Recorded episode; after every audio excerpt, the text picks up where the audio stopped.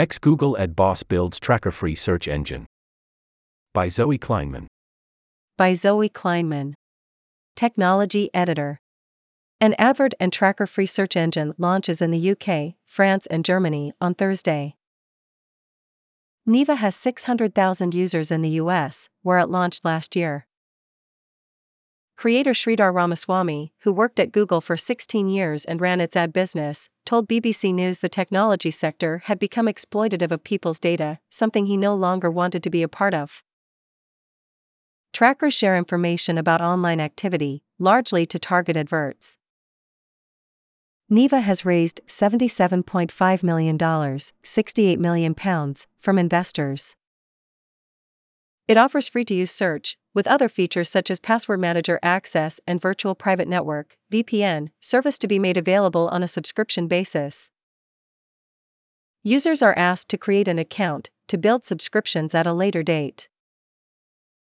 And the UK price was likely to be about £5 per month, Mr. Ramaswamy said.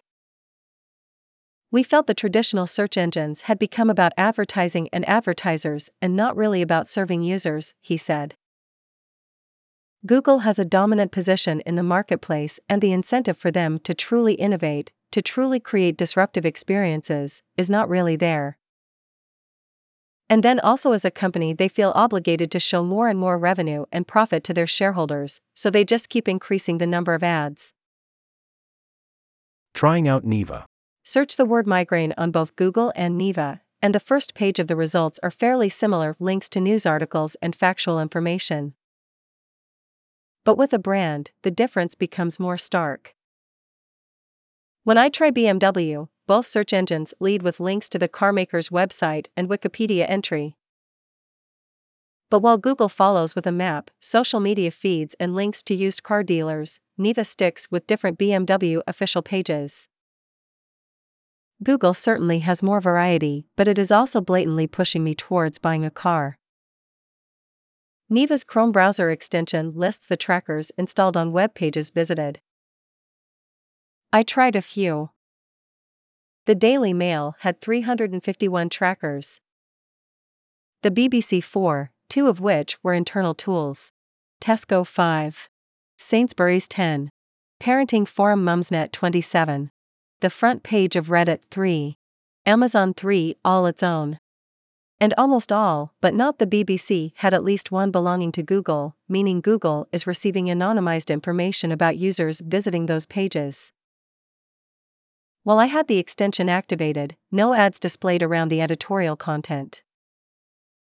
But ultimately, none of Neeva's other rivals has dented the dominance of Google search.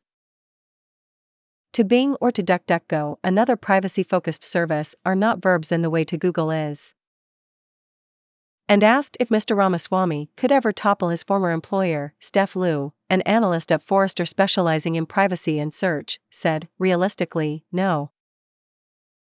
It's a sort of David and Goliath story. Google has too many users, it has too much revenue.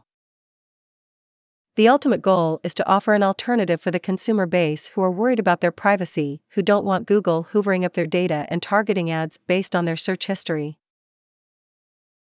More on this story.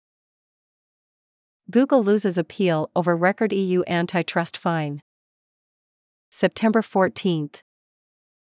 Google slammed over ad cookie replacement flip flop. January 26th.